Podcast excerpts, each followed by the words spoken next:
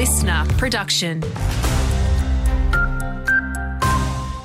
Hey there, Courtney Thomas with your latest local news. First, the National Regional Housing Summit is happening in Canberra today, and it's been revealed regional Queensland has recorded double digit percentage rent rises over the past year.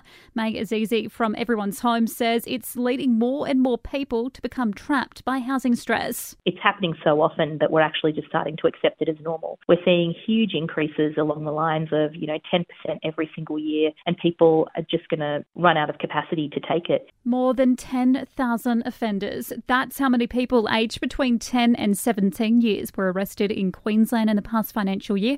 That's according to ABS data, up from 6% from the previous year. It's why a crime expert believes gaining the public's confidence on solutions to youth crime will be key for the upcoming elections.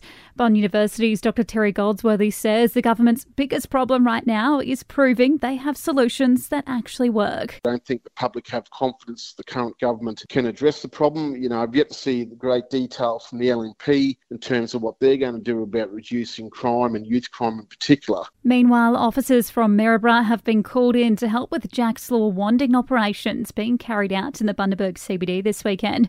It comes after the unprovoked stabbing attack of a teen outside a dance studio and the violent robbery of a business this week. Chief Inspector Grant Marcus says the main focus will be tonight and Saturday evening. This isn't anything new for Bundaberg. We've been running these operations. We've run 14 of these Jacklaw operations since it started in June last year.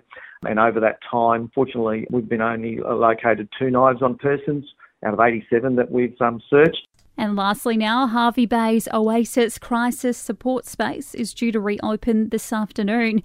It had to be temporarily closed. A Wide Bay Hospital and Health Service spokesperson says it was closed due to staffing issues.